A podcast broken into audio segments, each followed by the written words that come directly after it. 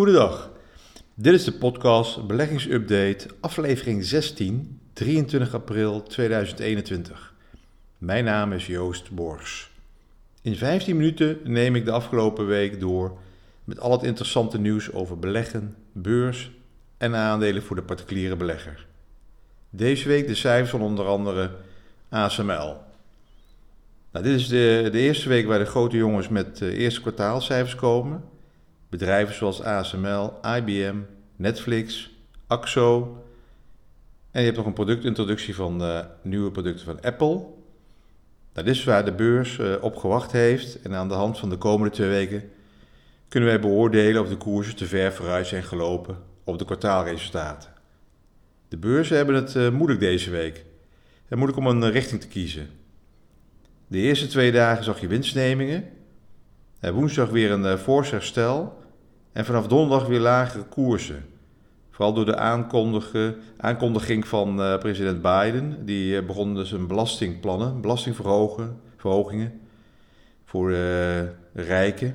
Nou, dit vond de Wall Street natuurlijk niet leuk. Belasting verhogen is natuurlijk nooit leuk. Nou, nu de cijfers van ASML.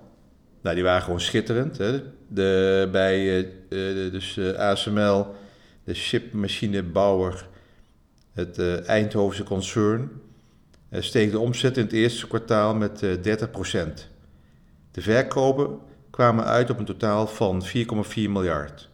Dit was meer dan waar het bedrijf zelf op had gerekend. Dat de omzet en de winst hoger uitvalt, is mede te danken aan fors meer inkomsten, onder andere ook uit installatie en servicewerk.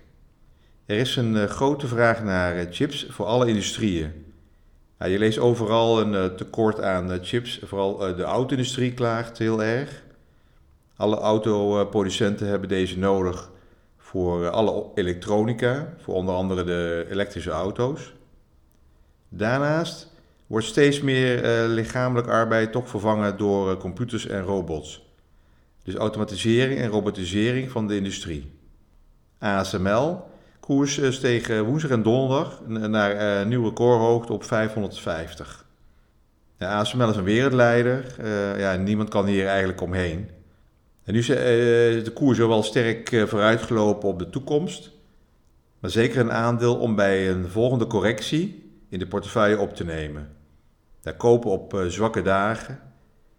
Analisten van ING, een van de analisten, heel veel analisten, die hebben hun koersdoel verhoogd. Maar die van ING hebben een koersdoel van 550 eh, verhoogd naar 650. Voor de komende 12 maanden. Nou, ik denk dat je altijd de sector technologie in een goed gespreide portefeuille moet hebben. We gaan toch niet meer terug naar de tijd van paard en wagen. Dus eigenlijk had je de afgelopen vijf jaar ook uh, die technologie uh, moeten hebben. Dat heeft behoorlijk wat bijgedragen aan de, het rendement van de beurzen. Technologie zal altijd belangrijk uh, uh, zijn en, en blijven.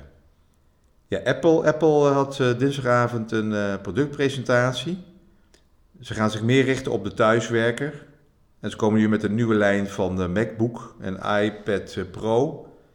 Ja, wel niet echt heel veel nieuwe innovatie of een totaal nieuw product. Maar eerder een upgrade, het hipper maken van bestaande producten.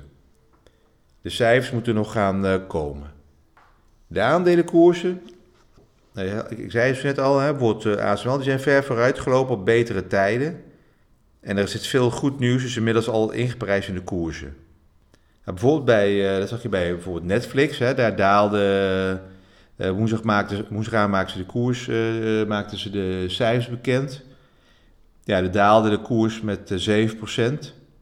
De cijfers waren wel goed, maar het aantal uh, nieuwe abonnees bleven achter bij de verwachting van de analisten. De AXO had ook hele goede uh, cijfers. de omzet steeg uh, sterk, ook de winst steeg. Maar ook daar zie je dat de koers niet echt veel, niet echt, veel reageerde op het goede nieuws. Nou, overtuigende kwartaalcijfers en goede vooruitzichten kunnen de stijging vanaf de huidige recordstanden nog zeker een zet omhoog geven. Maar ondertussen staan toch steeds meer marktindicatoren op uh, oranje of rood. Nou, even een periode van afkoeling lijkt dan ook niet uh, onlogisch. Ja, beleggers hebben wel meer vertrouwen in een sterk herstel van de economie en durven daardoor ook meer risico te nemen. Dit beeld is duidelijk zichtbaar op de beurzen. Nou, de Amerikaanse economie laat nu een heel sterk herstel zien, mede door de enorme steunpakketten van de overheid en een goede voortgang in de vaccinaties. Het herstel van de Europese economie blijft achter door een verlenging van de lockdowns in de verschillende landen. Dat zag je in de eerste kwartaal uh, economische cijfers. Blijft toch een beetje haperen. En ook een uh, traag vaccinatieverloop. Nou, zijn wij, hoe zien we nou die, die aandelenmarkt? En, is bijvoorbeeld die S&P 500, is dat nou te positief? Nou, het is wel sinds het dieptepunt van 23 maart vorig jaar, 2020, nu al bijna 90% gestegen. Eh, en in 2021 al met eh, zo'n 10%. Dus zonder zelfs maar één keer een, eh, een 5% technische correctie te hebben ondergaan. Ja, niets verandert sentiment zoals prijs, is een oude gezegde. Er zijn nu al 23 nieuwe all-time highs in 2021. Dit hebben we de laatste 25 jaar niet meer gezien. Dit hebben we beleggers toch wel behoorlijk optimistisch gemaakt. En uh, overmatige optimisme kan natuurlijk uh, leiden tot uh, een keertje winstnemingen. En eind maart vorig jaar zag je natuurlijk door die coronadaling op een gegeven moment dat de indicatoren behoorlijk, en indicatoren en sentiment behoorlijk negatief en extreem pessimisme ehm, inprijsden. Dus dan kon je wel een beetje aanvoelen dat de dalingsruimte beperkt was. Nou, dit keer zie je dus die uh, overoptimisme. en de, alles, uh, alle sentimentindicatoren die slaan extreem optimisme uit. Dit kan dus, zoals vorig jaar, het tegenovergestelde effect kunnen inleiden.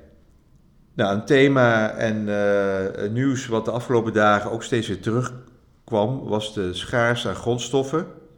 Ik zei bij ASML, hè, je zag die, die auto-industrie die uh, zit te schreeuwen om chips. er is een schaarste en grondstoffen en je ziet een behoorlijke prijsstijging hiervan. Maar dat, dat hoor je nu ook vanuit de woningbouw en ook consumentengoederen. Ja, prijs van, van, van grondstoffen blijven stijgen. Nou, bijvoorbeeld de woningmarkt wereldwijd, daar zijn echt tekorten en prijsstijgingen. Niet alleen in Nederland, maar eh, ook uh, Amerika, Nieuw-Zeeland, eigenlijk overal. Iedereen wil nu een huis kopen. Maar bijvoorbeeld de prijs van hout, lumber, is in Amerika enorm gestegen. In Amerika wordt natuurlijk veel hout gebruikt voor woningbouw. De grafiek van hout, van lumber, price, die ziet eruit als die van een cryptomunt. Dus gaat loodrecht omhoog. Maar ook uh, AXO, die woensdag bij de bedrijfscijfers aangaf dat ze voor het tweede halfjaar verwachten dat een tekort is aan uh, basisgrondstoffen voor hun uh, verfproductie. En hierdoor genoodzaakt zijn om de prijs te gaan verhogen. Nou, dit meldde bijvoorbeeld maandag ook Procter Gamble, de consumentengoederengigant in Amerika, van huishoudelijke en persoonlijke verzorgingsmiddelen. Dat is een concurrent van Unilever. Zij gaan ook de prijzen verhogen in de tweede helft van dit jaar. Dus alles bij elkaar betekent toch wel dat uh, voor de consumenten in de tweede helft van 2021 het, het kopen van uh, consumentengoederen dat is toch wel wat duurder uit zal gaan pakken. Maar dat betekent ook dat er inflatie, uh, een zal straks toch wel weer eh, gaan verschijnen in uh, de tweede helft van dit jaar. Nou, um, ik zei net van de, de, de aandelenmarkt zijn misschien wat overoptimistisch. En wat kan je nou doen? Hè? Dus als je toch moet beleggen, hè, vaak moeten mensen toch beginnen te beleggen en een portefeuille opbouwen. Maar je vindt het hoge niveau van de koers, dat maakt je wantrouwig. Je kan alvast denken om een belang te nemen in de, de defensieve sectoren. Ja, als angst en onzekerheid het klimaat op de aandelenbeurzen bepalen, kunnen defensieve aandelen een goede optie zijn eh, voor beleggers die risicomijdend te werk willen gaan. Niet duurzame consumptiegoederen, zoals voeding en andere levensmiddelen, drankvoeding, zijn de meest bekende defensieve sectoren.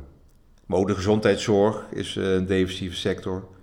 Uh, eten, schoonmaken, drinken blijven we dan ook doen als het economisch minder gaat. Nou, dat zagen we vorig jaar hè, bij de crisis, uh, dat uh, toch al meteen gehamsterd wordt. Hè. Mensen we, moeten zo altijd al eten. Dus, nou, in deze categorie vallen bedrijven als Ahold, Delhaize, Procter Gamble, die ik daarvoor al noemde, en Unilever. Maar ook uh, nutsbedrijven, elektriciteit uh, en water, dat uh, gaat ook gewoon altijd door. Zijn, en we zeggen gezondheidszorg, zijn ook van zichzelf redelijk defensief. Defensieve aandelen kenmerken zich ook door een lage bewegelijkheid van hun koers. en een constante kaststroom die ze uitkeren, bijvoorbeeld in de vorm van dividend. Nou, als je een mandje van dit soort aandelen bent, kan je het beste kiezen voor een, eh, sectorbenadering dan dat je er eentje uitkiest. dan kan je via iShares, uh, indextrekkers, ETF's. E je hebt een hele lijst van, iedere sector heeft zijn eigen indextrekker. Dus je kan daarmee een bepaalde richting van je portefeuille al gaan opbouwen. Dan heb je in ieder geval een goede spreiding en een lager risico. Nou, voor de, voor de speculanten heb ik tot slot nog een, uh, een quote van Peter Lynch. Peter Lynch is een, uh, een superbelegger, uh, fundmanager van een hele groot fund in Amerika en al tientallen jaren actief. Maar die zei een keer: An important key to investing is to remember that stocks are not lottery tickets. Ja, het is inderdaad geen uh, staatslot dat je gaat kopen. Maar op YouTube kan je hele goede leerzame interviews zien met Peter Lynch. Alles wat hij bijvoorbeeld in het verleden zei, kan je nu toepassen op je beleggingskeuzes voor dit jaar. Wat hij ook aangeeft bijvoorbeeld, de mensen uh, doen uitgebreid via internet onderzoek naar een broodrooster. Bij verschillende vergelijkingssites. Dus heel veel tijd steken ze in het uh, kijken naar uh, vakantie of uh, tv. wat ga ik nou kopen? Nou, ik, ik noemde de broodrooster.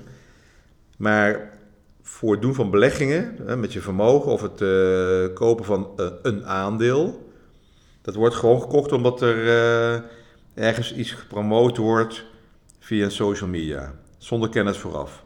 Zonder te kijken of het past binnen de samenstelling van je portefeuille samenstelling van een goed gespreide portefeuille. Oké, dit was het weer voor deze week. Dank voor het luisteren. Zoals altijd, eh, dit, zijn mijn persoonlijke, dit is mijn persoonlijke mening, is geen direct advies. Dus neem altijd contact op met je eigen adviseur. Ja, tot de volgende week. Ook dan zal het wel weer een spannende week kunnen zijn.